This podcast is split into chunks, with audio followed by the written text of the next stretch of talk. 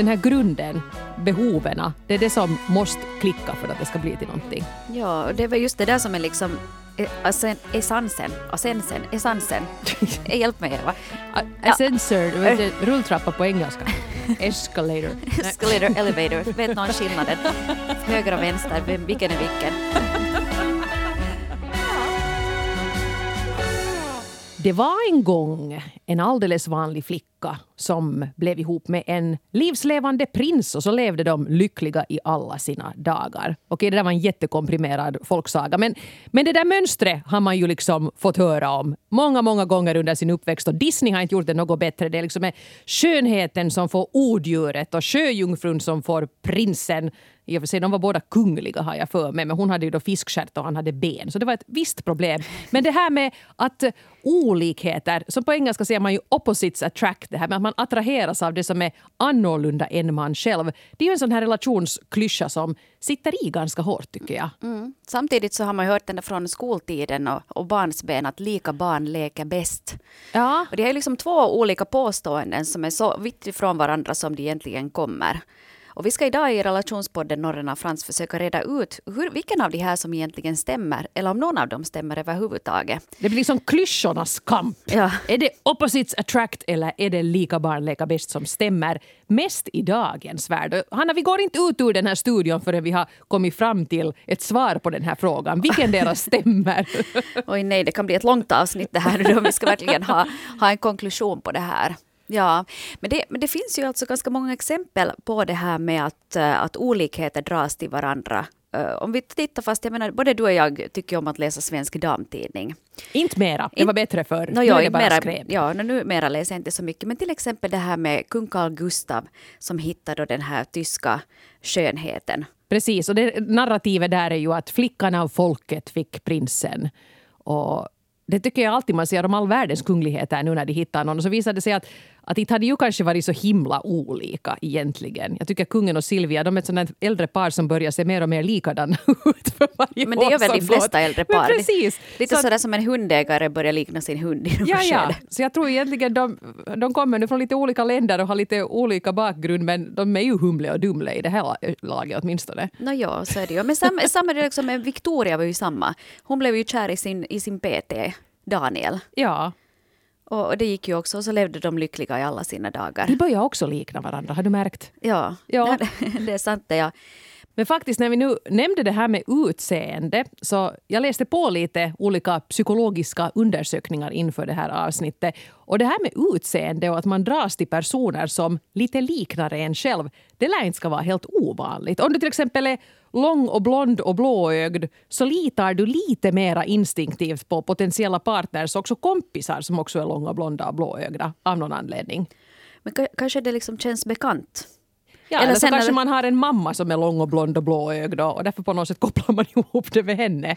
Eller kan det också vara, vet du, jag tänker på, på föräldrar, att kan det vara så att man kanske letar efter någon som liknar ens föräldrar? Att det också känns bekant? Ja, men lite, lite speciellt det där att man skulle vilja vara ihop med någon som ser så möjligast mycket ut som man själv. Före det att man då har gått kungen och Silvia spåret och bara av blotta farten börjar se lik, liknande ut.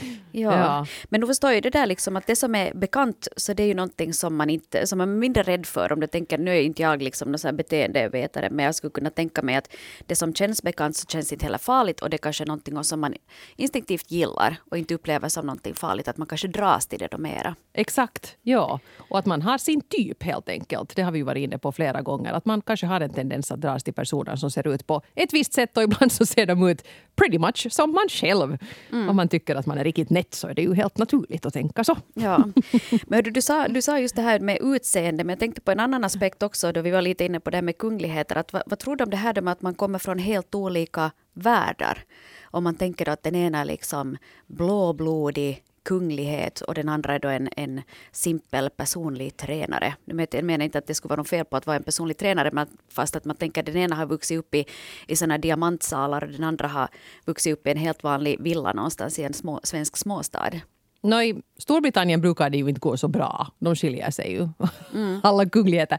Nej, men jag, jag, tror ju helt klart att det där kan funka men att det hänger ihop med andra saker sen. Var hittar man de där beröringspunkterna och var landar man ändå på samma ställe? Att bakgrunden kan vara hemskt, hemskt olika. Till exempel någon kan ju ha flyttat till Finland från helt andra sidan av planeten och ändå hitta sin själsfrände i någon som har vuxit upp i en skog här. Mm. Men det kan ju hända att det snarare har att göra med sånt här som värderingar och personlighet och lynne och såna här grejer. Och då är den där bakgrunden och uppfostran inte egentligen så avgörande. Mm.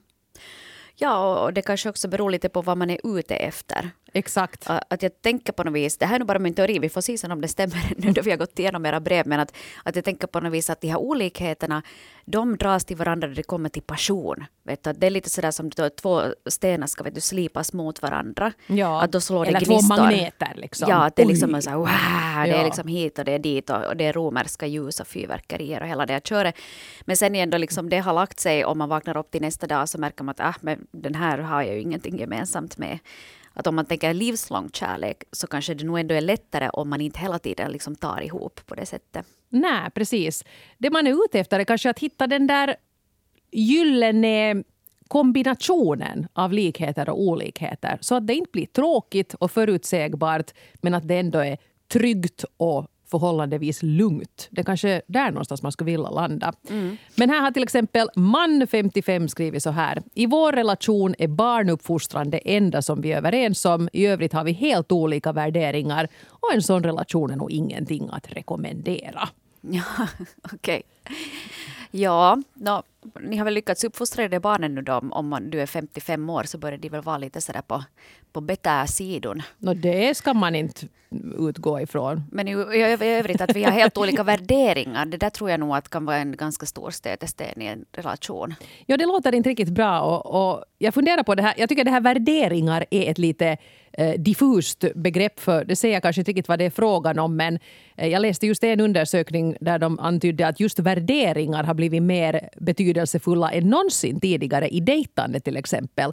Och det har att göra med sånt här som Black Lives Matter och metoo och hbtIQ plus-frågorna och sånt här. Och du vet ju att man till exempel, åtminstone på Facebook kan man till och med sätta en sån liten badge på sin profilbild då när man vill göra en sån markering att hej, jag står med Ukraina eller mm. så här. Och det här kunde man också göra på en amerikansk dating just då när Black Lives Matter-diskussionerna var som intensivast. Då kunde man sätta på sin profilbild på den här sajten en sån här liten stämpel om att, att jag stöttar det här.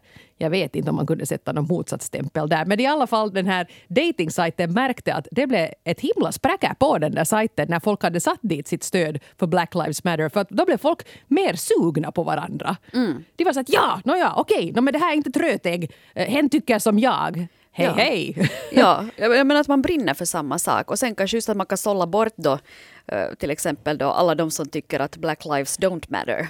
För det är ju liksom bara idioter. De som har sydstatsflaggan där så vet man att okej, okay, inget för mig. Ja, och nu tycker jag själv också, jag har ju själv varit in lite nu och nosa här på, på datingappar och sådär, så och då man tittar på Facebook också, så nu märker man ju att, att folk just, eh, att det märks ganska snabbt att till exempel, um, ska vi säga att om du har en en Finlands flagga ganska högt upp. Mm. Så det finns en sak, vet du, att Finland, där det var Finland 100, yeah, yeah, och alla satte upp det där. Men annars så kan det också, att jag får lätt en känsla av att det här är någon typ av uh, ultrahöger nationalist eller till och med en rasist eller ännu värre. Ja. Liksom att, att det är de associationerna som jag får. Dessvärre, det ska ja. vara liksom hockey eller självständighetsdag för annars blir man lite sådär osäker. Och det är lite hemskt, man ska ju nog få vara fosterländsk och tycka om sitt hemland. Men det har nu dessvärre gått i det. Men jag undrar också här med värderingar, så där kan man säkert också räkna in liksom politik, religion. Sånt här kan ju vara svårt för att till exempel att om den ena är, vi har ju pratat om det här med att ena är djupt troende och den andra är ateist. Det här gjorde vi ett avsnitt på också i något skede, att kan man leva ihop då? Mm. Eller politik, att ena tycker att Bille Sanna är bäst medan den andra tycker att hon borde liksom brännas på bål offentligt. Så då kanske det inte heller funkar så bra. Eh, jag tror kanske inte att politik, eftersom folk inte är så jätteintresserade av politik i dagens värld, så jag tror att det kan gå ganska bra att den ena kan vara grön som ett Granny Smith-äpple och den andra samlingspartist och det kan ändå funka. Men sen sånt här som till exempel abortfrågan, mm. eller är jag för eller emot samkönade äktenskap? Sådana väldigt konkreta politiska frågor eller samhällsfrågor Där tror jag att det kan bli svårt. Jag skulle nog ha hemskt svårt att leva ihop med någon som är sådär att abort är alltid fel. Ja. Till exempel. Ja, och sen, Politik kan man ju till och med lite smågnabbas om. Det behöver inte bli så... Billesanna kan man sitta lite och, och ha en diskussion om utan att det behöver bli så allvarligt. Ja, det är sant. Men, men sen, eh, när jag, så här i Finland är vi ju inte liksom, vi står ju inte på barrikaderna på det sättet som man till exempel gör i USA. Jag kommer ihåg att jag talade med Svenska Yles eh, före detta USA-korrespondent Ville Hopa här då han avslutade sin korrespondens där och han sa att han hade träffat flera som har gått igenom en så kallad Trump divorce. Ja. Att, de har, att det är ganska vanligt tydligen i USA att folk skilde sig för att de helt enkelt inte... Den ena stödde Trump och den andra tyckte att han var ett fullständigt rötägg. Och, och att det här ledde till liksom en sån här skilsmässoboom i USA. Så där är ju tydligen att politiska värderingar då kan vara väldigt avgörande. Ja, ja det, det kan jag bra tänka mig att stämmer in i USA. Jag vet inte, kanske i en del kretsar i Finland att just det här med politisk tillhörighet är väldigt avgörande. Men jag tycker ju sådär överlag att det känns som att folk är lite sådär just med alla partier och så här att folk inte riktigt vet själva heller var de ska landa och inte ens orkar gå och rösta alla gånger. Så jag tror inte att politik är riktigt lika eldfängt i Finland som i en del andra länder. Det blir ingen sån här marin divorce.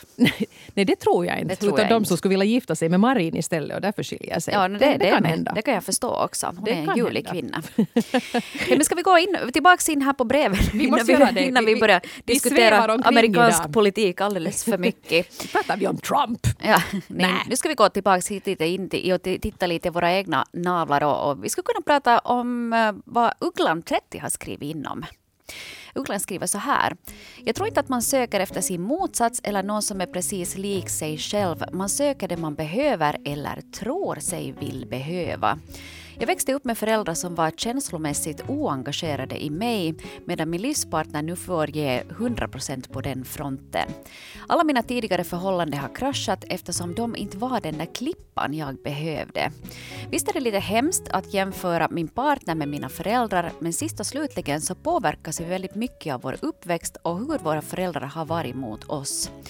Jag är så tacksam att ha hittat min fina partner som verkligen bekräftar och stöttar mig. Mina föräldrar är fortfarande oengagerade i mig och mitt liv. Skriver Ugglan, 30. Jag tycker det där är väldigt lätt att relatera till. Det här att det är inte så mycket fråga om vad man vill ha i en partner utan vad man behöver av en partner. Och då kan det ju hända att man hittar en partner som har helt skumma intressen och till och med har lite konstig humor ibland eller klär sig lite fult men ger den där känslan som man behöver. Den här som hon då inte fick av sina föräldrar.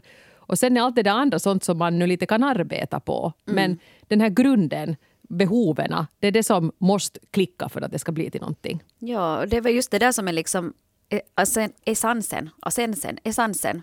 Hjälp mig Eva. Du, rulltrappa på engelska. Escalator. Escalator, elevator, vet någon skillnaden? Fortfarande, höger och vänster, vem, vilken är vilken? Uh, nej, men det är just det där som är själva liksom grundstenen i en relation, att du känner att du, att du är älskad och att du är trygg och att du mår bra. Och då är liksom det här med att om den väljer att gå barfota i loafers är inte kanske riktigt på samma nivå då det kommer till viktighet. Så bra att du sa det där själv så jag slapp. Ja, men det är ju lätt också att man på något vis tänker att det är lite konstigt det här med att man ska, att man letar efter någonting som föräldrarna antingen har gett en eller inte gett en. Men jag tycker att det är också ganska mänskligt det här med att, att Ugglan har levt hela sitt liv egentligen utan den där uppmärksamheten och den där kärleken och det där engagemanget. Och sen när man får det så känns det sådär som att ah, att jag behöver inte kämpa mera. Att jag är accepterad sån här. Och jag behöver inte stå på huvud eller göra kullerbytta för att någon ska gilla mig.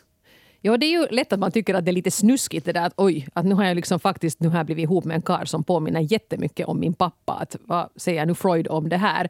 Men inte tror jag ju att det är på det sättet egentligen, eller att det är något konstigt med det, att det ska vara något perverst i det. Utan att det helt enkelt är att man jämför med det man känner till sen tidigare. Under uppväxten kanske man har insett vad man egentligen skulle ha velat ha. Och ibland så kanske man också ser på sina föräldrars relation, om de till exempel är lyckligt gifta så det är ju klart att man har en, en ganska intressant förebild att ta ställning till där. Att ska jag försöka göra på samma sätt? För det, de tycks ju ha hittat ett vinnande koncept. Och det betyder ju inte att man vill vara ihop med sina föräldrar, om nu någon fick för sig det. Uh. Nej, Det, det tror jag inte någon fick för sig. Hej vidare. Här har vi en brevskrivare som berättar om att de är väldigt olika. Det blir ett eh, lugnare och mindre konfliktfyllt liv om man åtminstone har liknande grundläggande värderingar. Det uppskattar jag som ogillar konflikter och gräl. Jag väljer stabilitet och trygghet framom passion och drama alla dagar i veckan. Med det sagt så kan livet säkert bli lite tråkigt om man är för likadana. Två lugna stillasittande nördar får knappast mycket gjort medan två hetsiga yrväder kanske har svårt att erbjuda ett stabilt familjeliv åt eventuella barn. Min partner och jag delar många intressen och tycker ganska lika när det handlar om politik, religion och barnuppfostran. Men sen är hans aktiva och passionerade personlighet väldigt nyttig för mig som är lugn, ganska pryd och kanske lite tråkig. Det verkar vara ett vinnande koncept för oss i alla fall för vi har hängt ihop i 20 år och är lika kära i varandra ännu. Härligt. Lugn och ro, 38 år, hade skrivit det här. Lugn Vad bra! Ja, det verkar ju funka det där liksom att man, att man kanske balanserar ut varandra på något vis. Ja, Och jag absolut. Tänk, är inte liksom du och Jonas lite inne på samma linje? Att du är liksom det här hetsiga yrvädret och han är mera den här som gillar lugn och ro och, och liksom är lugnare av sig. Ja, nu, nu är det väl kanske lite så. Jag är nog kanske den som är mer sådär passionerad och far omkring. Men när jag funderar på det här nu inför dagens avsnitt så slog det mig att vi har en egenskap som vi delar och jag tror att den är ganska avgörande. Vi är båda sådana som får saker gjorda. Om vi liksom är sådär att okej, den här hyllan ska hängas upp så hämtar jag måttbandet och han hämtar borrmaskinen. Men det där är så bra och det där är säkert också en, en viktig grej äh, då det kommer till ert äkt, långa äktenskapshemligheter. Just det där att ni på det sättet är lika. För det där kan ju vara sånt som man bråkar om. Att den ena tjatar om att hyllan ska upp medan den andra bara vill ligga och scrolla på soffan. Just det. Och, och det där att man liksom vet att då någonting måste göras så då gör vi det här som ett team och vi gör det tillsammans. Vi Så det, där, det låter ja. jättebra tycker jag. Att man, att man på det sättet är lika. äh, liksom, att man är i samma synk på något vis och har samma energi att liksom lägga in på ett gemensamt projekt och det behövs. Ja, vi är inte prokrastinerare någon där och det tror jag att är väldigt, väldigt värdefullt. Sen kan jag ha lite vildare idéer än han ibland och då kanske han säger att nej, jag, jag tycker inte det. Och så tycker jag att usch vad du är tråkig och så kanske vi måste gnabbas en stund och, och så hämtar han borrmaskinen och jag måttband. Ja, och så gör ni det då. ja, det börjar Nej. komma igenom här nu Eva.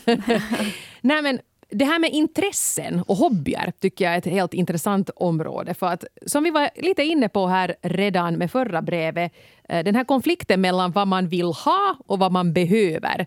Där tycker jag man kommer in på hobbyer också för att man behöver ju inte nödvändigtvis dela hobbyer. Man kanske behöver gemensam tid med sin partner men man båda kanske inte vill göra samma saker. Då måste man ändå kunna ge varandra den respekten och den där egentiden eftersom ja, man kanske inte tycker att det är det roligaste i världen att ligga i en skog och vänta på att det ska gå förbi en älg som man kan skjuta. Man kanske hellre gör något annat. Och det är helt okej. Så att olika intressen kan vara helt fine tycker jag. Kan till och med tror jag vara en bra, viktig krydda i en, en relation att man har lite olika saker för sig och inte hänger ihop som man skulle vara hopväxta i höften precis hela tiden. Nej. Eh, Men eh, det som är kinkigt här är att till exempel en del datingappar blandar lite ihop det här så att man hemskt gärna parar ihop folk som har gemensamma intressen. Man är så här, åh, gymtjejen och gymkillen, nu ska ni bli kära. Säg att de det är datingappen. Ja, säger appen här. Sådär, att nu serverar vi här en, en sportig karl till dig, sportiga tjej. Och det kan ju hända att det där är det absolut enda de skulle dela. Att de har det här gemensamma träningsintresset. Eller det fejkade träningsintresset i en dels fall. Då. Ja, ja. ja. Det kan ju vara så också. Men jag kan till exempel också tänka att nu då jag är hundägare så, så tänker jag att det måste ju vara en, en människa som inte är allergisk. Bara en sån sak. Att hunden går liksom före där i det skedet. Och sen kan jag tänka mig också att fast att det är någon som har barn och gillar och har en hund så då, då förstår den liksom den värld som jag lever i på ett bättre sätt än att om det är liksom en, en uh, singel kille som inte har barn och trivs bäst på gymmet. Så jag tror liksom att, att det, det kanske inte handlar om värderingar utan det handlar mycket om vardag och hur dagarna ser ut och hur man kan liksom få ihop dem. Absolut, var man befinner sig i livet. Ja. Och det här med om man vill ha barn eller inte, hur man ska uppfostra barn. Det tror jag kan vara ganska avgörande grejer. Att har man helt olika syn där så blir det svårt att bygga vidare en hållbar relation på det. Man kan säkert bli jättekär och ha en stormig romans med någon som är helt annorlunda. Men sen när man ska försöka landa i någon sorts kontinuitet så blir det, blir det svårt, tror jag. Kanske det funkar. Nästa brev då. Skalet 38 har skrivit så här. Våra värderingar var till synes väldigt lika i början av vårt förhållande, men ju längre tiden gått, desto mera nyansskillnader hade dykt upp, vilket gör att spänningar och konflikter ibland uppstår, trots att vi känner varandra mera än väl numera. Våra fritidsintressen, humor och lynne är och har alltid varit olika, men det går förstås att kompromissa och delta i den andras intressen, tankesätt, till exempel genom att lyssna, förstå och uppmuntra. Visst känns det ibland som att det vore enklare om vi var mer lika, men samtidigt så kan det vara berikande med någon som ser och gör saker på annorlunda sätt. Lika barn leker säkert bäst, men leken kanske då också blir lite väl förutsägbar. På något sätt kanske vi helt enkelt kompletterar varandra genom att vara just olika. Ja, jag tror det ligger mycket i det där. Och en av de första forskningarna som har gjorts för att ta ställning till det här, att stämmer det att opposites attract då också i relationer, den gjordes 54. Han hette Robert F. Winch och han ville undersöka det här att söker man i en partner efter sådana egenskaper som man själv saknar och kanske till och med lite har komplex över att man saknar. Att om man är väldigt blyg dras man då till exempel till någon som är väldigt utåtriktad och så tänker man att gud så skönt, nu får den här partnern vara den som bokar alla tandläkartider till barnen för att jag har telefonskräck. Jag menar, det där exemplet hittar jag på. Men han undersökte det här då redan på 50-talet och, och kom fram till att visst fanns det lite sådana tendenser men inte var de kanske nu ändå så översvallande att man skulle kunna säga att det är helt klart så att motsatser dras till varandra som magneter också i relationer. Mm. Här är också skalet 38 säger just att, att, att lika barn leker säkert bäst men att det blir lite förutsägbart. Det kan bli lite tråkigt också. Ja. ja. Och sen kanske också det där att sen att om man är jättelika och känner den andra utan och innan så, så finns det liksom några överraskningar där då sen mera. Och det är väl där liksom det är där passionen sen på något vis börjar vara lite så att hoho, orkar jag inte mera. Det var en kvinna i en artikel som jag läste som skrev om just det här att hon hade först varit med om det att hon var ihop med en kar som var... De tyckte lika om allt och det var väldigt lugnt och harmoniskt för de stred ju aldrig. Så tog den här relationen slut. Eh, jag vet inte varför, men hon hittade sen en annan karl och de tyckte inte egentligen lika om någonting alls. Och det var först då hon började inse hur trist den där förra relationen hade varit. För att de tyckte att det var ganska roligt att sitta och gnabba, men de tyckte lika om till exempel HBTIQ, eh, de tyckte lika om abortfrågan, de tyckte lika om rasism och Black Lives Matter. De där grejerna var de överens om, men sen kunde de sitta lite och tjafsa om, vet du, ha helt olika musiksmak eller tycka mm. att det här är det trevligaste stället att resa till och nej, nej, jag vill göra sånt här på semestern. För då blev det en sån här bra krydda, en spänning i deras relation och det var inte förutsägbart. Men ändå fanns den där grundtryggheten där att hon, hon visste ju att i de där stora grejerna så tycker vi ändå lika. Mm, men det där just att det blir lite spräcka av de där harmlösa grejerna som skiljer en åt. Ja. Och det tror jag kan vara ganska kul också. Det ena är sådär att ah yeah, ABBA är bäst. Vi får till London och tittar på det och den andra så kanske hellre skulle gå på en sån här heavy festival då. Ja, och, och då måste man ju kanske också se att vi behöver ju inte göra allt tillsammans. Nej. Nej, Nej. Bara, bara det känns rättvist och att alla får göra något som de gillar. Mimmi, 36 år, skrev att vi är himla olika jag och min sambo har jag märkt allt mera med åren. Ibland tänker jag faktiskt att det skulle kunna vara lättare att bo med någon som var mer likasinnad. Det känns lite trist när den ena är energisk och den andra helst vill göra så lite som möjligt. Och den ena helst vill sitta med en skärm och den andra vill prata och diskutera. En är morgonpigg, den andra är morgontrött. Ja, listan här skulle kunna göras lång. Mm. Ja, jag, jag förstår Mimmi att det där, det där känns lite jobbigt. Ja. Och speciellt just det där med att om man har olika, vad heter det på svenska, alltså vireustila. Vet du, att man, är, man har liksom en, en viss energi. Mm. Att den ena är just sån som vill vet du, göra och upp på morgonen, nu ska vi göra det här och det här och det här. Medan den andra helst skulle bara vet du, ligga och, och ta det lugnt. Ja, en är morgonmänniska och en är kvällsmänniska. Ja, jag måste säga att det är ganska svårt. Jag är ju en sån där som inte tycker om att göra just någonting alls. Så jag tror det ska vara... jag, tycker ju, alltså jag trivs ju allra bäst när jag får vara ensam och inte göra någonting alls. Mm. Eller, eller det kanske också är för att mitt liv är så, så pass kaotiskt just nu. Så det är väl därför kanske också att nu tröttnar man ju på det också i något skede. Men... Jag, jag, vet du vad, jag håller inte med om din självanalys här. Jag tror att du snarare har just nu ett liv där du gör så himla mycket som du måste göra så mycket. Och du har radiosändningar och du ska hålla i allt möjligt sånt här. Så när du får bestämma själv, då har du inte energi för något annat än att göra ingenting. Nej. Skulle du till exempel vara ledig i i ett år så skulle du ju göra en massa saker. Ja, efter att jag har varit själv i en månad och sett på alla reality shows som jag inte Ja. hunnit se på Nu var hittills. Seymour slut. Ja. Nu måste jag kanske hitta på något. måste stiga, gå Ja. upp och gå ut. Ja. Hunden här väger 70 kilo för att vi har inte varit ute på... Den har bara lärt sig att gå på lådan. Stackars Sisu. Ja. Nå. Nej. Ja, men, det där just med att, att, man, att man har liksom olika inställning till vad man ska göra, så det tror jag nog kan vara ganska svårt. Att, att om den ena är just att upp på lördag morgon och sen ska vi få på förmiddagen får vi hit och sen är det lunch då och på eftermiddagen har vi det här programmet och sen är det middag med dem och sen ska vi ännu göra det här och så samma sak nästa dag. Så då tror jag att för mig så skulle det kännas som så ah, nej, far bort. Ja, men jag, jag tycker att det som skulle vara viktigt i en sån här upplägg är ju ändå någon form av kompromiss. Att man lite bjuder till. Att okej, jag är lite kvällstrött och jag känner inte mig supersocial men klart att jag nu hänger med på den här ena kräftskivan. Eller vad den där andra nu skulle vilja göra. Men att man kanske annars nu kan se, se och tycka om varandra för den man är. Att man inte försöker omvända morgonpersonen till att bli en kvällsperson. Eller så här. Mm. Kanske alla, båda kan komma emot med en timme åt Mm. vardera hållet. Men det där tror jag faktiskt att det är ett problem som dyker upp för en del i det skede när man går i pension. Har jag noterat.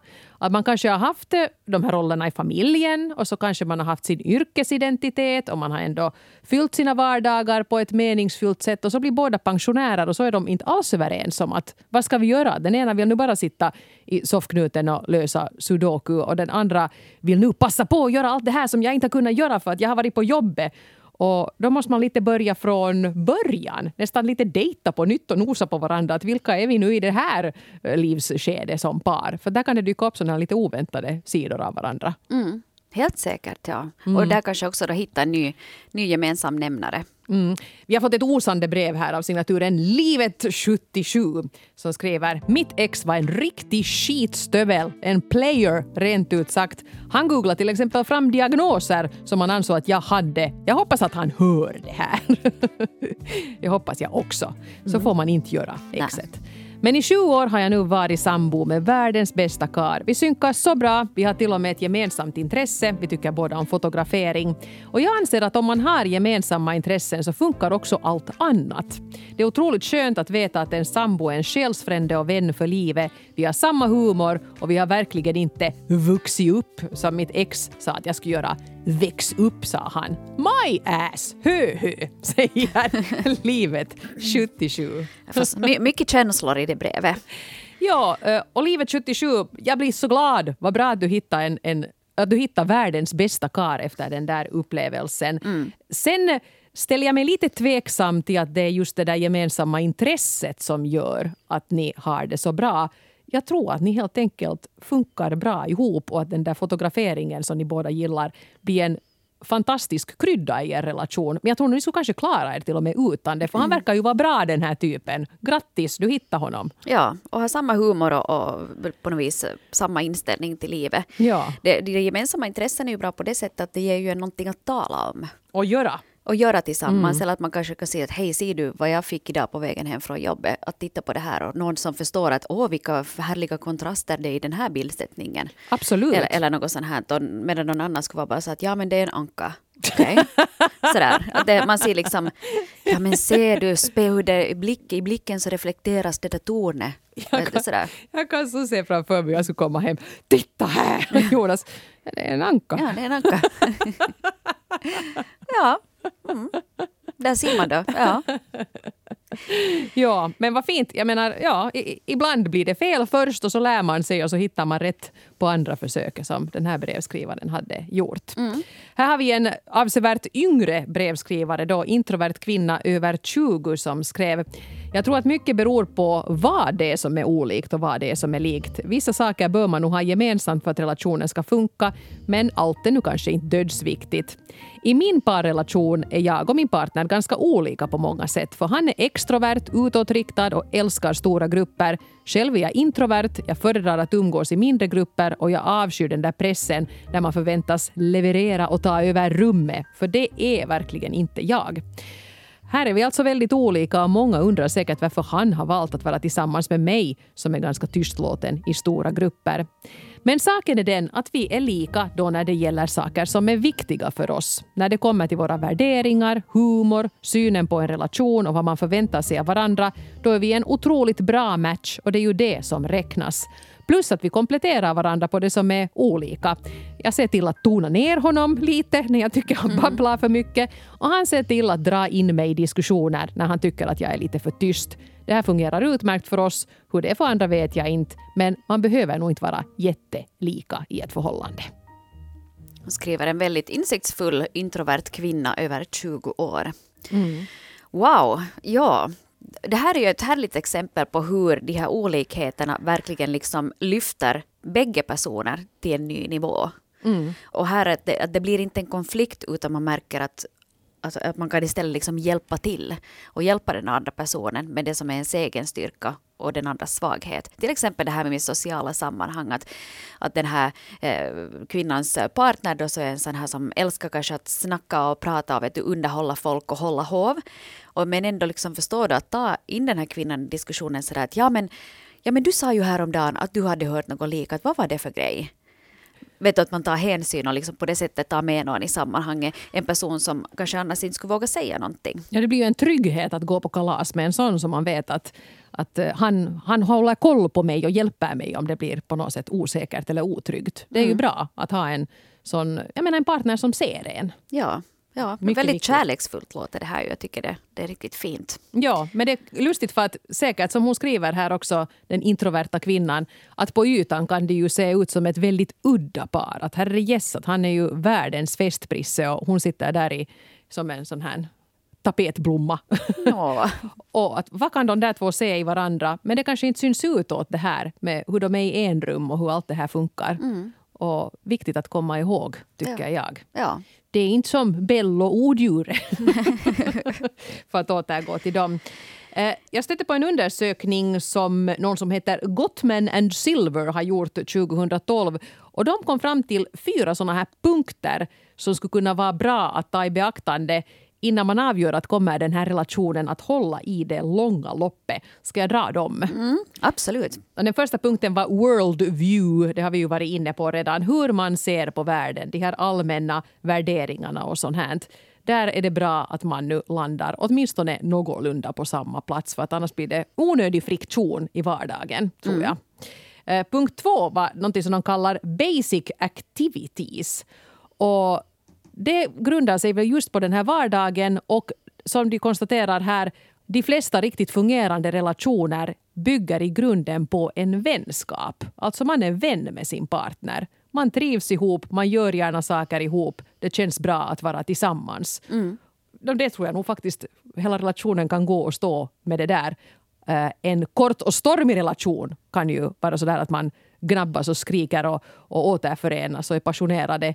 Eh, och det kan kanske funka i några veckor om man mm. orkar, men knappast sen en längre relation. Mm. Alltså det känns väldigt dränerande om man skulle hålla på och ja. joxa på det viset. Men är du kompis med din partner, ja, det, det är en helt bra grund att stå på också. Det. Punkt tre, föga förvånande, sex. Det har vi varit inne på flera gånger. Har man helt olika tankar om och förväntningar på sex så kan det bli svårt att hålla ihop länge. Vi gjorde ju här för några veckor sedan ett avsnitt om celibat där då en del av er skrev in om det här att den ena inte vill ha sex överhuvudtaget utan faktiskt helt gärna lever i celibat medan den andra nu ens ibland skulle vilja få till det. Och att det där tär ganska mycket på relationen. Mm. När man tycker olika. Sen fanns det ju de som båda var överens om att sex behöver vi inte och då funkar det hur bra som helst. Men någon form av gemensam grogrund där skulle ändå vara viktig. Och sen var den fjärde punkten faktiskt det som de kallar basic temperament. Alltså grundläggande temperament och lynne. Och där är en intressant punkt det här med att eh, om två personer i en relation båda är väldigt dominanta så då går det ju inte riktigt bra. Mm. Det blir för jobbigt. Ja. Eller om båda är väldigt underkuvade och säger bestäm du, bestäm du, bestäm du. Ja, så då blir det inte heller riktigt till någonting. Och det behöver, behöver ju inte betyda att den ena måste vara den som alltid styr och ställer och den andra är den här tofflan. Men i alla fall att man landar på något sätt lite olika där. Att det, det var en sån här en punkt var det kan, kan till och med vara viktigt att man inte är väldigt likadana. Mm. Ja, Det känns nästan som att, att vi inte behöver sitta här hela dagen utan vi har kommit fram till någon typ av konklusion. Har vi? Vad bra. Ja, jag tycker det blev, blivit ganska klart, både baserat på den här forskningen som du Eva hade tittat på och sen också de här breven, att det verkar nog vara ändå så att lika barn ändå leker bäst. Att man ändå är lika i de här grundläggande grejerna. Sen kan man vara lite olika på, på andra sätt men att, att den här grunden att där måste man vara liksom ganska rörande överens ändå för att det ska funka. Precis. Lika barn leker bäst när det gäller eh, värderingar, temperament, när det gäller sex och när det gäller vardagen. Men sen kan man vara ganska olika när det gäller allt möjligt sådant annat plotter och då kan det till och med vara en krydda. Ja. Var det vår konklusion? Det var vår konklusion, yes! Okej, alla de här forskarna kan pensionera sig eller åtminstone söka stöd för någon helt annan forskning för vi har löst det här nu. nu vet vi hur det är. En gång för alla. Ja. Varsågoda, Norren och Frans bjuder på den här.